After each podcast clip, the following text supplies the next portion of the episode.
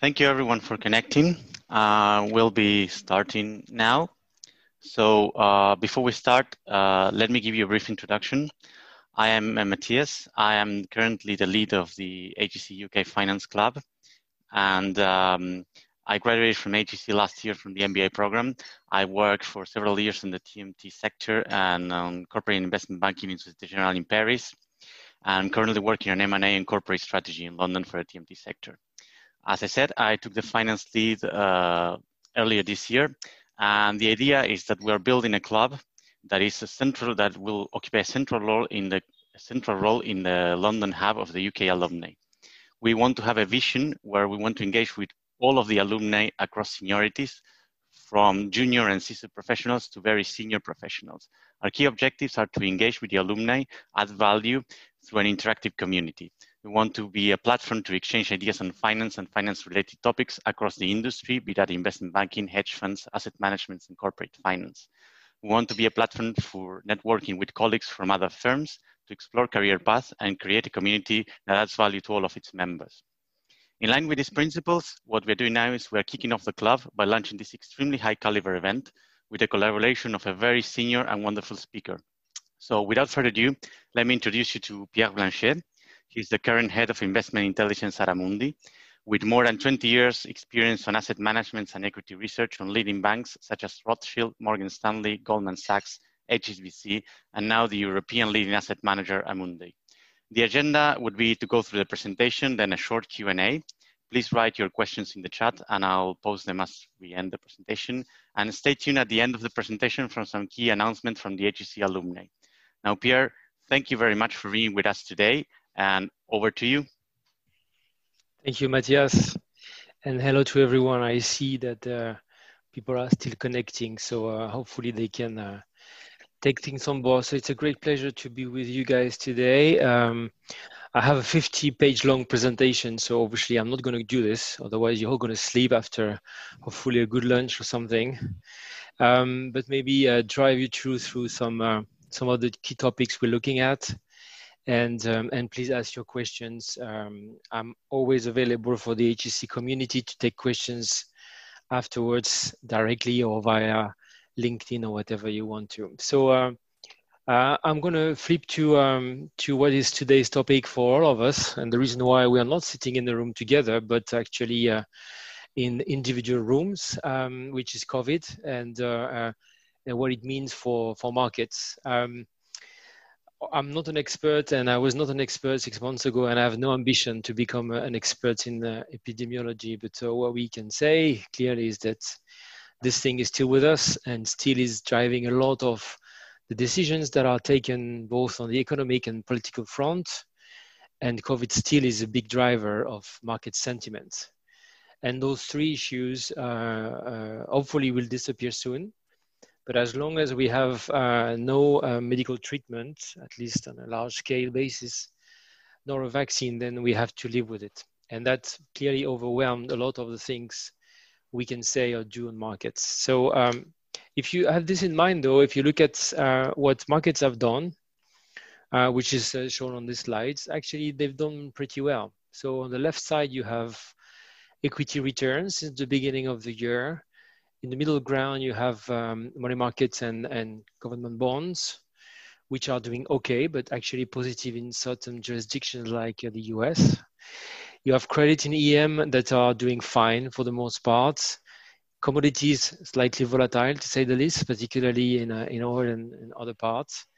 And then currencies that have a, a fairly mild uh, uh, performance. The reason I'm showing this is that if you don't know about COVID and if you have no idea what we went through and you look at this, you say, okay, twenty twenty is, is not such a bad year for financial markets. It's a year where basically, you know, the classic of expected returns on, on high profile equities is there. You have some form of, you know, negative correlation where you need it to be, um, but overall it's fine. And we know that the reason why markets are there is really two, two things. One, the extraordinary response from governments to the extraordinary circumstances we, we're going through. And second, uh, the fact that central banks have uh, significantly increased uh, both liquidity and asset purchases. So that picture can be somewhat misleading. The other, the other, the other point of view on this picture is that this is the forward-looking image. Markets are discounting mechanisms, so they think about not what's going to happen next week, uh, but more what's going to happen next year or even a, a decade from now. And the message from markets is that it's not it's not extraordinary, but it, this is probably the key uh, uh, across this presentation I want to share with you is that it's fine for the most part, but some aspects are still uh, dangerous, and we need to uh, we need to be careful with it. Um, and so, if I flip to um, to to the key uh, uh, to the key problem, which is for us as an asset manager, how we build our scenario, I'm going to spend a couple of minutes discussing the, the central and alternative scenario, and then we will discuss uh, markets. Um, so this slide, which is the one we're using uh, internally and as well with our clients, is basically um, how we think about uh, the next uh, uh, one and a half to two years from a macro standpoint. And in the middle, you have what we call our central scenario, which is calling for a U-shaped recovery. We assign a seventy percent probability for this scenario to, to occur. And this is a scenario where we think that actually the rebound is, is short-lived, that actually the, the shape of the recovery is not a V. You know, we went through a lot of letters uh, recently, from an L to a W to whatever, R square. Uh, we have a view that it's a, it's a low, uh, slow uh, U that we are going through, which means that Uh, if you look on a quarterly basis, uh, you might see actually uh, some disappointment uh, as far as growth is concerned by the end of the year and early next. But this is an economic backdrop where we still have this issue with the pandemic, but we have a solution. And this is super important in our thinking process. We think there will be a solution in the second half of twenty-one that is a, that would be available uh, for, for the most part, and therefore uh, we are ability to deal with the aftermath and not uh, the, um, the pandemic itself. There are three things we are looking at though, is first credit, credit fragmentation. What we mean by this is that there are rising defaults. Although governments and central banks are providing lots of supports, we know that in every recession, there is a risk of credit default. And we see this is rising both in Europe and in the U S and across the world actually. And the second point is that central banks are basically uh, monetizing, without saying it, a significant part actually of the government spending. Uh, and uh, uh, this is in the context of an existing, uh, of existing programs and those that have been announced. So those two go together, right? Because if you have a rising default spectrum, but banks that are protected to a large extent by central banks, Uh, it is not a super dangerous systematic risk we are facing. It's more something that can be mitigated through time, over time, sorry. And uh, the last point is that eventually global trade recovers, uh, maybe not to the levels we've seen before, but at least to a sustainable level where, you know, the overall economy is able, is able to grow at a decent pace. So that's the core scenario. And we assign seventy percent to this because we think more and more as, as time goes by that this is what's happening. Um, on the right side, you have a fairly optimistic scenario, which we've been diminishing in probability, which is the famous V-shaped recovery, which assumes that uh, the economic activity will be far stronger than, than what we think today, mainly fueled by government spending and, and, and central banks' uh, uh, support, but also that uh, the pandemic is just disappoint, is disappearing very quickly. Um, and at the same time, you have monetary and fiscal policy, which are boosting. So we think this is still possible. We think this is unlikely in many parts of this planet, but you know, let's be uh, let's be agnostic for a minute. We had a twenty percent probability to this. We reduced it, and, and I'm going to show you why in a couple of minutes. Um, and on the left side, you have um, what we used to call the L-shaped scenario, which is actually a fairly gloomy Uh, scenario, which is assuming that uh, not only we are not able to deal with the pandemic, uh, we are not able to basically avoid significant um, uh, destruction, let's say, of, uh, of assets, but also that uh, most of the policies that have been announced are, or implemented are, are just not enough. That actually uh, government spending is not enough to uh, maintain the activity, and that uh, central banks, for whatever they do, is not going to be enough to protect uh, solvency and, and, and those issues. We, this, this part of the scenario has not really uh, changed in probability. We still think that it's important to have this in mind um, for at least one reason. And we also, we never, we, we need to, to remember this, is that we've never done this before. I mean, by, by nature, we, we never do things from the past for the most part, but this is a very, very special crisis. It's an extraordinary event we, we are going through with extraordinary circumstances and responses. So one has to be, uh, I'd say, balanced on the way we see this. Um, and so it means that for an eighty percent probability, and that's the first message from me, um, it's quite likely that we're going to get out of this. Um, maybe not exactly as we came into it, um, but at least that from an economic standpoint, the world is going to be able to recover, and that uh, corporates will be able to make profits and households to, uh, to spend their savings. Uh, there's still a probability where actually uh, things can turn uh, worse than, than we think. But again, uh, it's, it's fairly uh, limited. Um, Everything I just said is all public domain, by the way. You can find this on the Amundi research website, as long as uh, all the other uh, slides.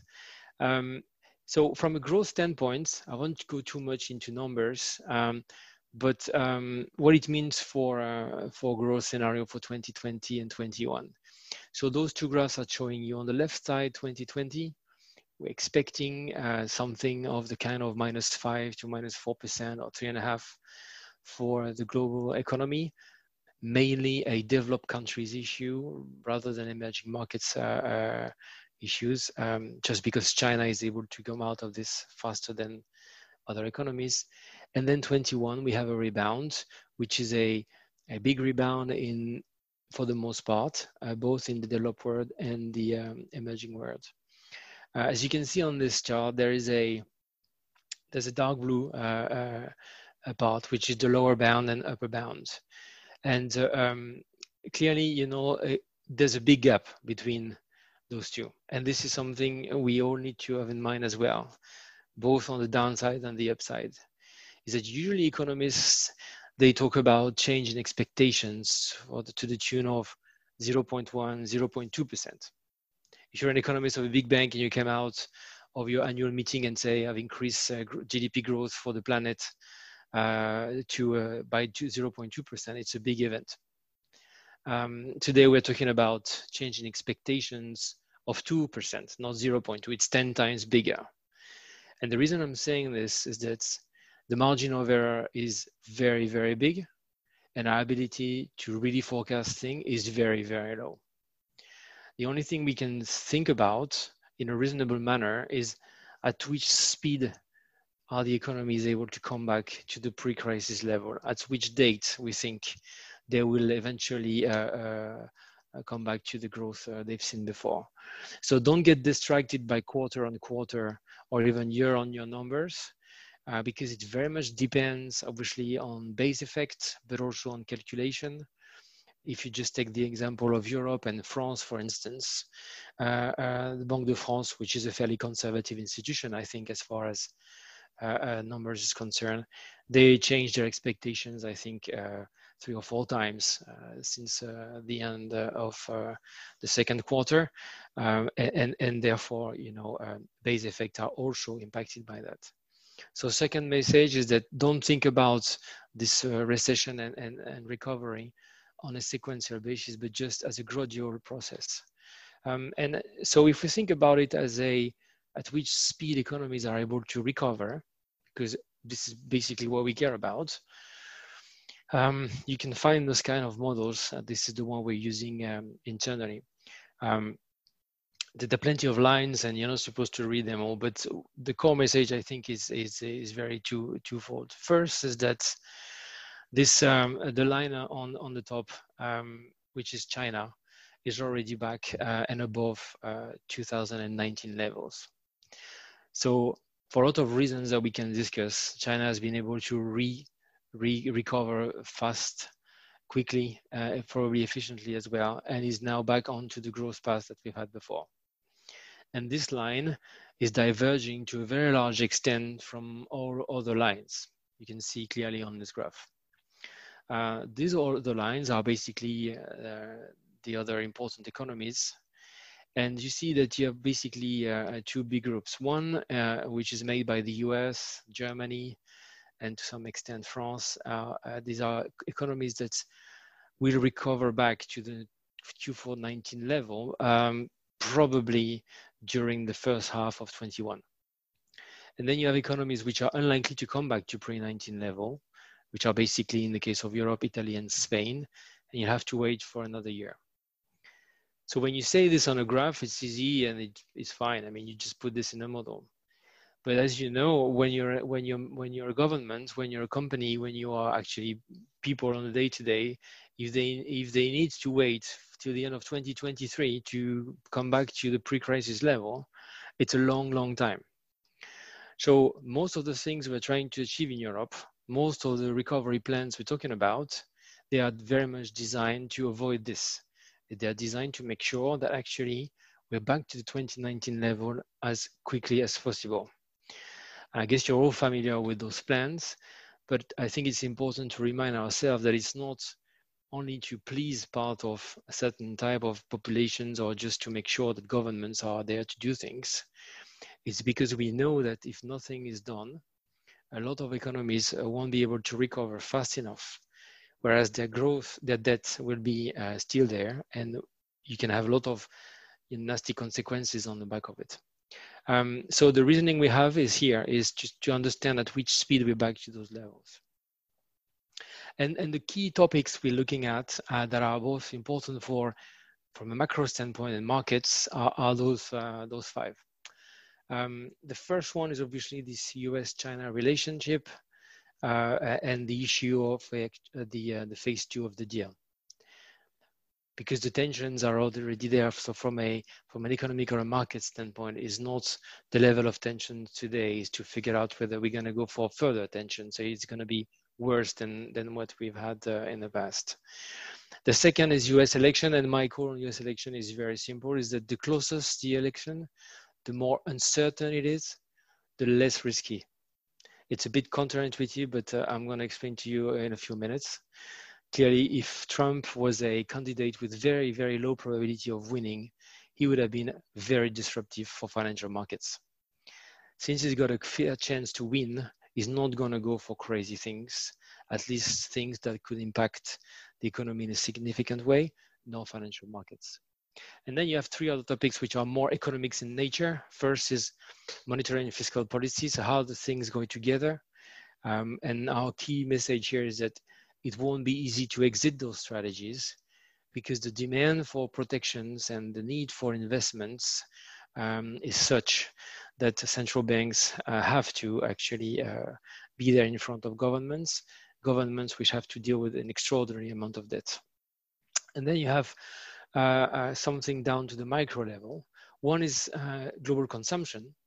Never forget that uh, the main economies on this planet, China included, are service economies, consumption-driven economies. And what you care about is actually not only the level, but the nature of consumption going forward after what we are going through now. And this is super unclear. I think we should be all very humble on this because we see that people behaviors are changing a lot. Not only people are shopping online, not only people have actually changed some of their habits, overall they will keep on buying milk and stuff for their kids or cars, but we can see that actually they're changing the way they do things with extraordinary implications in terms of margin and value added actually for companies.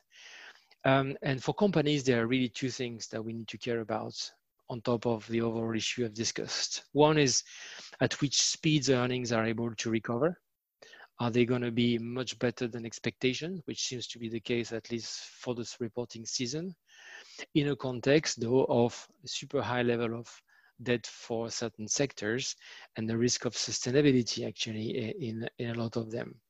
So if you think around those five pillars, U S China, U S election, monetary fiscal policy, consumption, and corporates actually uh, um, P and L, if you will, and balance sheet, then you have uh, what we really care about, at least uh, uh, in our world of investments. Um, I'm not going to go through all those things, but just wanted to share with you some, some of the thoughts on these themes before we go to market. On the U S and China tension thing, uh, the, big, the big topic really is the fact that it's going to be very difficult for the Chinese to deliver on phase one, just because the economy went down in a big way and they can buy as much soybean or as much uh, whatever the U S can produce that they can. It's, it's unlikely to be enough. So um, it means that there's going to be a revision of, uh, of the deal. Um, we don't know to which extent, but still it's going to be important. And you've got some data here that we wanted to show. It's the U S uh, soybean sales to China um, uh, to, to metrics volume that are extraordinary, and, and the cumulative import uh, from the U S, which clearly is, uh, is not uh, reaching the target, as you can see. So it's not because the Chinese doesn't, they don't want to comply, it's just because it's, very, it's going to be very, very difficult to do so in this context, which means that from a Chinese standpoint, it's probably easier to stay with Donald Trump than someone else. Just because when you do a deal, when you're trying to negotiate something which is ongoing, you rather stay with the same individual. And it, this is where the U S election comes into play. Um, clearly, this election was supposed to be um, easy for Joe Biden, at least a couple of weeks or months ago. It seems that it's not so easy. Um, we're not going to go through all the details and the complexity of uh, the U S uh, system. But what we can say is that it's going to be very close, which means that at least from an investment standpoint, as I said earlier, it's going to be an uncertain outcome, and therefore it's not such a big risk as it might be. There's going to be a lot of press. There's going to be a lot of very interesting articles for sure. But it's very unlikely, unless things change in a couple of weeks ahead, uh, for this to be a big event. Uh, it's very unlikely that actually the Senate stays Republican. So even in the case of Joe Biden winning, he won't have actually uh, the three um, uh, the three gear. He will have to to to do some concession at some point. So much so, actually, that when you look at the, the program of Biden today, it's very much centered uh, back uh, and wouldn't go too much extreme. And it's the case for Donald Trump as well. So the risk on the U S election might not actually be the fact that uh, President Trump becomes a very, um, very aggressive candidate. It's more that actually this election being so tight, it's undecided. And it's undecided for a very long time. So if you recall, actually, in two thousand, uh, George Bush, uh, George W. Bush and uh, Joe and um, Al Gore um, were very, very close. We're talking about, I can't remember, I think it was five hundred uh, votes in some, in some jurisdictions. So very, very close things. And after a month of uh, debate and, and, and, and fight, um, uh, basically uh, the Supreme Court uh, decided, to make it simple. Um, It is quite likely that we're going to go through this, the same, uh, which means that we won't have the, the results of those elections on the third of November. This is going to be a topic for the month of November with lots of uncertainty. And therefore, this is where actually the risks start for markets, is that since it's unclear on what is the process to, this, to, to, to design the next president of the United States before Inauguration Day, we might have some bumps on the road. Um, and um, and that's that's uh, a classic actually of markets. Probably they will uh, go through it on the day of election and then uh, and then forget uh, the story. This, the the third point, um, as I discussed earlier, is, is central banks' balance sheet. And actually, I was discussing uh, presenting to uh, H E C students last week, and um, I could see in there, in some of those who were allowed in the room actually, because because of COVID, a lot of them were, were sitting in their desks. Um, I don't think they realized uh, how big are central banks' balance sheet these days. And this graph on the left shows you uh, some of the last data. Um, so if you just take uh, uh, the Bank of Japan, you are near actually uh, one hundred twenty percent, but if you go, because it's on right hand, but on the left side you have the Fed or the E C B. So those central banks hold between twenty, thirty or forty percent of actually uh, the entire the entire G D P. equivalent. And they've done this at a very, very high speed. So both topics are important. First is the inventory, is the size of the balance sheet, but the speed at which the balance sheet has been expanded. And why it's important? Because this expansion explains a lot of actually the market support we've seen. A lot actually of what we can call exuberance of risky assets returns is linked to the graph on the right side. This extraordinary expansion of central banks' balance sheet at a very quick speed. To give you an idea, uh, it took uh, uh, nearly one hundred years actually uh, for the Fed balance sheet to move from a very, uh, you know, a number that was in millions to a few trillion before the global financial crisis. Global financial crisis, you can see on the left chart for the Fed, which is the blue line, brought the Fed balance sheet from six or seven up to fifteen billion uh, percent of G D P, sorry. And this crisis alone, in a couple of uh, three months, uh, uh, like tripled this number. Um, why is it an issue? Well, it's an issue in a way. Uh, if uh, uh, there is no actually uh, uh, management of it. It could also be an issue if it was not fitting with someone, something else. And at this stage, we can consider that the stimulus response from governments is very much consistent with the balance sheet, and the balance sheets are consistent with the stimulus. However, clearly for those of you who remember their uh, macroeconomic classes, uh, there's, we're still, we are actually not still, we are in a a very uncertain uh, uh, phase, where, right, where we are not so sure uh, uh, whether it's a proper monetary expansion, uh, whether it's already monetization, and if it's monetization, what it means. And I think on this, at this stage at least, it seems like we are in a balanced, I'd say, equilibrium between the overall size of the monetary base and uh, the overall uh, debt of governments. Uh, it doesn't mean that this cannot be managed over time, but still, we are at uh, at probably an equilibrium phase. And just giving here you, uh, sorry, giving you the some examples of uh, of the stimulus that um, that have been uh, put at, at into play. Um, you have uh, on as a percentage to G D P for a few countries um, the size actually of the overall stimulus. So the, the red, the, sorry, the, the, the, the green bars actually are, are, are guaranteed. So they are not proper stimulus, but they're important. They're important in size. They're important also to maintain the overall uh, stability of the system. And on the right side, you have what we've been discussing over the summer, which is uh, uh, how, uh, the recovery plan in the E U and, and who gets what. Um, and, and if you recall the previous chart, uh, yeah, I can do this actually easily. That shows that um, both Italy and Spain are unlikely to recover back to the twenty nineteen level soon. We're talking about three years down the road. It's, uh, it explains why we have uh, those big bars on the right side uh, on the E U recovery fund. Um, and on this, I think there's a lot of misunderstanding of what it's all about.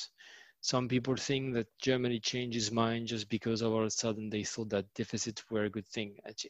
The truth is probably um, more basic than this, is that uh, we knew uh, basically in June or even May that unless there was a significant plan, there was no chance for Italy and Spain to come back to a reasonable level of growth or even a sustainable level of, of G D P in order to fulfill its, its overall debt and, and, and population requirement, let's put it this way. Um, We are pushing down actually the, the, the management of this to a large extent, but that was a reasonable decision actually from Germany to, uh, to bind with France and, and to offer this five hundred billion package at the time. So this is the context very much of this plan. We think the plan is enough. We think as a house, our message is that this is a decent plan. It's a big number, seven hundred fifty billion. It's big enough to deal with the issues that the economies are facing. The problem is, is therefore actually not the size, and we know this is always the case in Europe, it's the, it's the, the implementation. The problem is not how many billions you have uh, to invest, but how you do it. And the Juncker plan, for that matter, is a, is a very important benchmark. Um, the Juncker plan failed in many ways due to a lack of, not actually lack of project, nor due to a lack of, of money, but the inability of governments uh, regionally, locally uh, to implement things. And that's the big challenge actually of the, the, the coming year uh, for Europe, in Italy, in Spain, France, and actually also in other countries like Germany, is to be able really to implement things. And if we don't, then we're going to have uh, a subdued growth path, uh, which will it, and a subdued consumption, uh, and, and with uh, all the rest of it. Um, it says I'm muted. Am I muted? No, no, it's fine. We can hear yeah. you. Pierre. Yes, please go ahead. You're unmuted. Okay, good.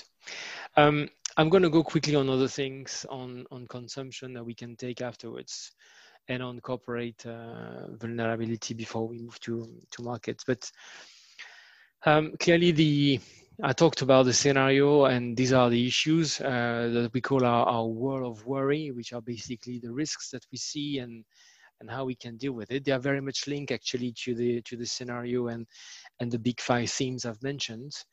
Obviously, U S, China, and corporate insolvency. But there are other things that um, that we need to uh, to look at. Uh, First is that emerging markets uh, can be fragile from a political standpoint. And we know that for every big shock in the economy, there are some emerging market countries that are going through some turmoil.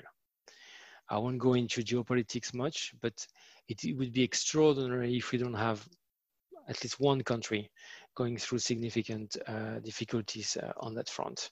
And it's not only within emerging, emerging countries, but Uh, uh, among themselves. Uh, so one of the risks we see in the coming uh, two years is that uh, some of the tensions that we have on U S China, but also U S Europe and, and, and all the rest of it, have spillover effects on emerging markets, which are going out of this crisis in a fairly, sometimes in a fairly difficult uh, position. You also have uh, the COVID nineteen second wave. Obviously, we discussed this. Um, and the last topic uh, is, uh, is inflation. And I'm sure that a lot of you have been thinking about this.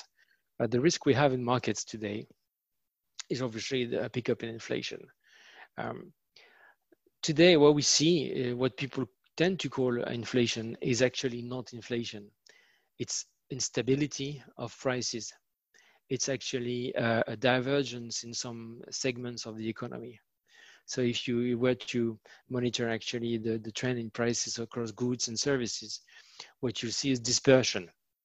And this is very much a function of the gradual uh, recovery, which, which basically followed the gradual lockdown. And it's also a function of, you know, inventories and reopening of markets and some issues around, you know, uh, supply chain and so on and so forth. So this is creating a lot of, of actually instability in prices. What we and markets care about this to some extent. What markets care about is whether there's a trend in inflation, whether inflation expectations are revised upwards, and whether we see an ongoing uh, fueling of inflation over time. Uh, markets are not ready for this. Actually, none of us, because inflation has been going down for the last forty years. Um, so for most of us, either we were very young or not born at all, since the, or, or, or, or if we were there, we were actually uh, uh, not probably involved in markets at all. Um, so uh, obviously we can learn fast, but market structures are such that they need to rebalance if we were to go into inflation, and we can uh, we can discuss this. Um, now I'm going to go through quickly to um, to assets and take a few Q and A, and I will focus just on this chart for for asset classes. On this chart, you have the key asset classes we're looking at. It seems a bit weird at the beginning when you look at those colors, uh, but you, if you stay with me one sec, you'll, you'll understand that quickly. Um, so on the x-axis, you have uh, starting from uh, European investment grade, uh, you have most of the assets we're looking at uh, up to emerging market equities. And then on the y-axis, you have uh, their valuation history um, that we consider actually in percentile since nineteen ninety-eight. So it's basically the last twenty, twenty-two years of, um, of, uh, of markets. And um, the, the dots are, are basically where we were and where we are today. So if you take the first example, Euro I G uh, in March two thousand twenty, so before the, the shock, um, was trading at a very low multiple or very low valuation versus history, and then uh, uh, um, uh, moved. It was sorry, it was it was actually the trough of the the market. It moved from a January position which was above fifty percent, and today, which is the August number, the light blue, we are in the middle of it. And you do, you do the same for our assets, and what you see is that we started, we went through this crisis from a high valuation stand, standpoint, in some cases close to the very top. And then uh, uh, if you look at the bottom of the market, we went through very low levels and we're back in the middle ground. So for most assets, you are actually sitting in the middle ground, slightly above, slightly below, but there is no big deal as far as valuation is concerned. You can have a problem with forward-looking valuations that are taking into account a worst-case scenario, but not actually uh, standalone valuation measures. The problem comes from this, the, the, the right part, which is, which is basically, which are equities. European equities, U S equities, emerging market equities. They're all trading at very high multiples, or whatever measure you look at, they're trading at usually extreme levels. And it's not only, it's to a large extent a function of big tech, but not only a function of big tech. And so this is the, the part of the conundrum that uh, asset allocators need to face today. Um, equities are pricing in a recovery and also are significantly supported by central banks and government plans. At the same time, other asset classes are sitting in the middle of their valuation range.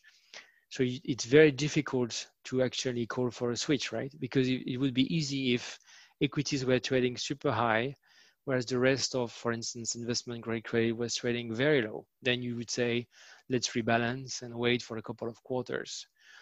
Actually, you're not in this situation. So the investment decision you take are, are, are uh, from, from a worse to a to less worse, let's say, position.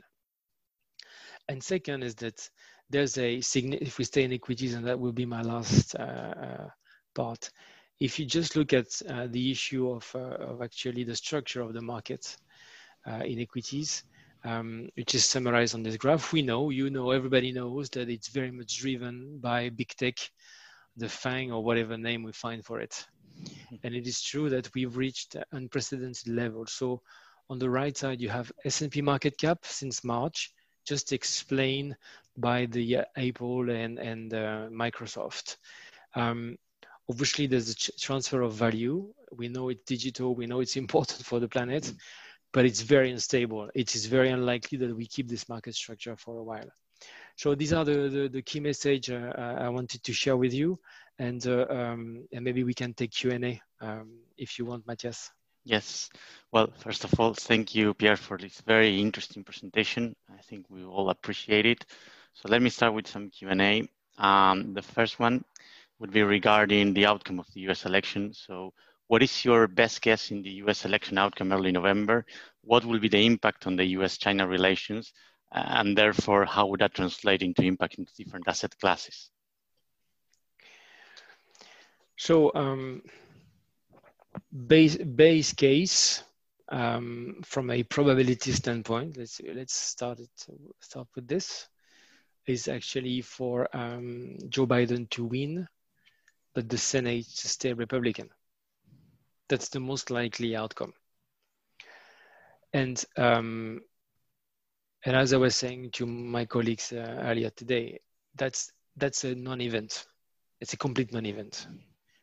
We're going to have a lot of talks, blah, blah, blah. But if this is the outcome, it means that we're going to have a Democratic uh, um, uh, White House administration trying to implement some of the things they've said, which are not going to hurt um, big tech first. It's not going to change the relationship with China. Unlikely, actually. Might at some margin be helpful for Europe, but this is very second or third uh, uh, like kind of reasoning. Um, obviously, a government's going to be focusing more on, you know, infrastructure plan and so on and so forth. But you know what? If Trump is reelected, he will also have to deal with infrastructure plans and so on and so forth. So it's, and obviously, uh, the, the the fact that the Senate being uh, or staying Republican means that it's difficult really to change uh, big things. Then you have two uh, two other scenarios. One is actually that uh, Democrats. Uh, they make it all the way through the, the, the, the big win. Um, this is, at least from a Wall Street perspective, considered as negative. Um, but let me tell you this, uh, four years ago, um, Donald Trump was considered as negative by Wall Street. And uh, he got elected and the market went up ten percent, if I remember, in a couple of, if not days, at least weeks. So um, I'm not so sure what, uh, what good and bad for markets is. And I, I think that uh, in both cases where Joe Biden would win uh, both the House and the Senate, Uh, or Trump uh, would maintain his position, that would probably be more neutral than expected. I think there's one big deal, though, uh, is the case of uh, actually uh, uh, a complete mess, as I mentioned, uh, for at least the month of November. And that would create some risks, actually, for financial markets. But in summary, the view is that it's very likely to be Biden, Republican Senate, at least from a probability mm-hmm. standpoint. And again, we don't vote for this election as individuals, uh, and Amundi uh, does not want to take uh, to be involved into this, of course. But clearly, it's a very close race. Wonderful. Uh, a follow-up question, a quick one on that one is, uh, I think you mentioned it there, but what do you think will be the impact on these three case scenarios on the U S dollar, on the strength of the dollar versus the euro and versus the other uh, the emerging markets and other currencies in particular? Yeah, so I think the big question uh, that we have, need to ask ourselves is, are we on a bear trend for the dollar or not? Um, and this is a function of the elections, but it's a, it's a broader topic. And why it's important, because you know that uh, a lot of assets are priced in relative terms to the dollar, uh, first. Second, that uh, this has implications uh, on the inflation picture. Third, because the U S is carrying an enormous amount of debt, and the relative price of this debt obviously is a function of the dollar. And I think more importantly is that Europe is very, very, uh, I'd say, dependent on actually euro-dollar, much more so probably than, than, than the U S itself. Hence the comments from Christine Lagarde last week about the fact that the E C B is watching the euro, uh, the euro cross. So our view as a house is that we've seen the beginning of a, um, a selling pressure on the dollar, which is very much a function of its overvaluation. I'm just checking if I've got the slide. Uh, it's here. Um, we thought that the dollar was overvalued, and it's still overvalued from a fundamental standpoint. Most of the indicators we have are showing overvaluation. But you have phases of readjustment. Uh, and you can have, for a very long time, an overvalued dollar. That's, we, we all know. So the question we ask ourselves is, are we going to see a change in actually monetary policy regimes? And this is why this issue of recovery is important. Are we going to see a significant outperformance of, Euro, of the U S versus Europe that could maintain actually this overvaluation uh, structure? And if that's the case, then we can expect the dollar to stay pretty much where it is. Then if we're wrong and actually things are going much better in Europe and not that good in, in the U S and all other parameters that we can discuss, we might be at the beginning of a, of a weaker dollar. And that could be uh, uh, detrimental for, uh, well, not, this is another paradigm. Very but um, but that's pretty much the, the view on the dollar. It's very clear, thank you. So one last question, this is perhaps a bit more broad and forward-looking. Now, given all of the central bank expansion that you mentioned, both in terms of size and speed, uh, do you see any cr- crisis unfolding because of this massive expansion? Perhaps not in the near term, but in the longer term. A lot of people in financial markets have been discussing inflation coming back, and you briefly touched upon that. Other people are also saying that the way this is going to play out is through a financial reflation, so the reflation of asset prices. And particularly my interest is, do you see any specific crisis unfolding because of this? Uh, sort of like the way it happened in two thousand eight, but not necessarily in the same um, way, because uh, a lot of people said that in two thousand eight, the monetary stimulus support came too late. Now, having this monetary stimulus coming in too early, do you see something unfolding? I don't know if that was clear. So too late, too early, you know, it's it's very difficult to say, because if you are uh, in the seat and you see the economy shrinking by twenty, thirty percent, um, I think you do whatever you can. And this is uh, very much where we still, we call this whatever it takes, whatever, blah, blah, blah. But eventually it's just making sure that the, uh, the financial system doesn't collapse. Uh, and let's stay into this topic, which is the central banks topic.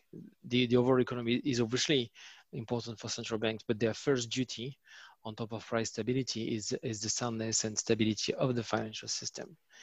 So when you look at the issues that uh, the financial systems, uh, both in the U S and Europe, were facing in March and April, uh, the liquidity crunch we've gone through, you can say that they've done a lot and they probably did what uh, was needed. Um, and uh, uh, it's sometimes misunderstood with uh, what's happening on the front end of the curve, particularly the, the you know the, the, the rates policy and Q E, because the most acute problem was actually not about the level of uh, ten-year bond yield. It was the lack of liquidity in the money market uh, and money mar between money market funds. And if you look at actually reports from the E C B or reports from the Fed, that's what they tell you. And they've done they've dealt with it, and that took a extraordinary amount of money for sure in order to make sure that this, whole, this overall liquidity and, and rebalancing process happens. So this, um, uh, if you take this aside, then you have really, you're left with two issues now. One is uh, what is the equilibrium rates on the long end and the front end, in summary. Mm-hmm. We know that uh, uh, the Fed, uh, and they made it very clear, they are very, very keen on keeping interest rate at low levels until inflation, on average, through the cycle, is reaching the target. And I think it's going to take a couple of months for the E C B to go into the same direction. So we kind of can we can assume that with forward guidance and maybe yield curve control on the front end of the curve, if they want to, they might and will probably maintain interest rates, short-term interest rates, at very low level. So that's one important aspect. That has nothing to do with the size of the balance sheet.